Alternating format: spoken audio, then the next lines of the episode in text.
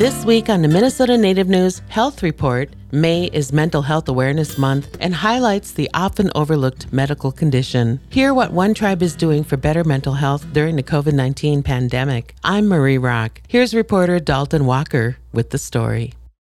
The last year has been challenging for all of us, and that's okay. The pandemic's impact on our mental health should not go unnoticed or brushed aside. We have all been affected, some more than others. Many health organizations across the country are emphasizing the importance of mental health. Judy Simpson, a crisis coordinator for White Earth Mental Health, and her team are working to break that stigma that prevents people from seeking help. There's that stigma for mental health that we just really need to break down. You know, mental health is a medical condition. You know, we have you know, brain chemistry sometimes that just, um, you know, genetically, we're not born with certain brain chemistry that allows us to feel certain ways uh, on a regular basis, which would entail going out and getting some support and help in order to do that.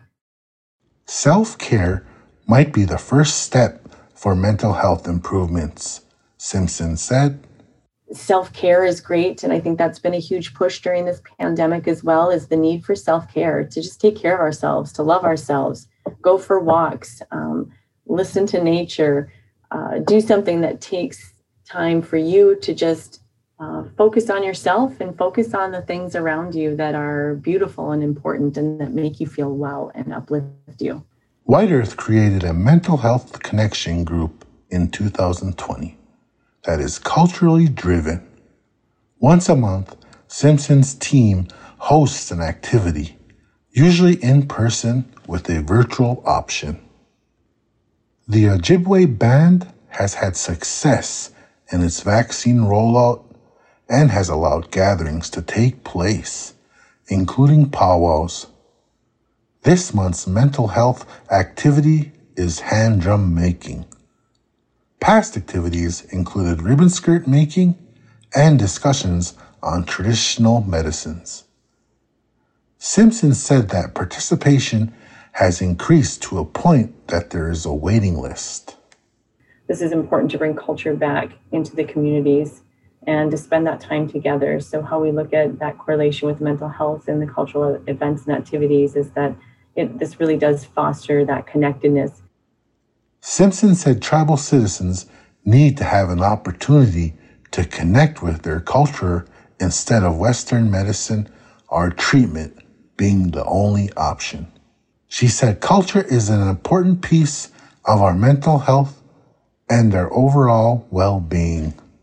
Culturally driven healthcare is important, and that, you know, our our, our Western way of medicine can only meet the needs so much, and that there's that gap still. That if we can help fill that gap um, through a cultural lens and by implementing, you know, culturally tailored um, health promotions and treatment, that that's where we're going to see the improvement.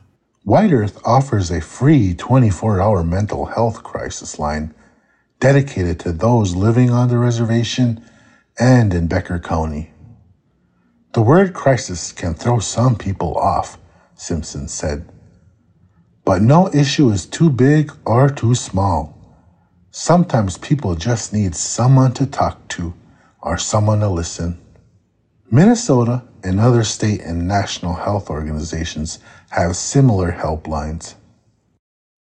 According to the Centers for Disease Control and Prevention, more than 50% of people will be diagnosed with a mental illness or disorder in their lifetime.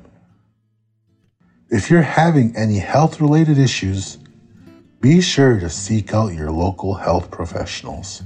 For Minnesota Native News Health Report, I'm Dalton Walker.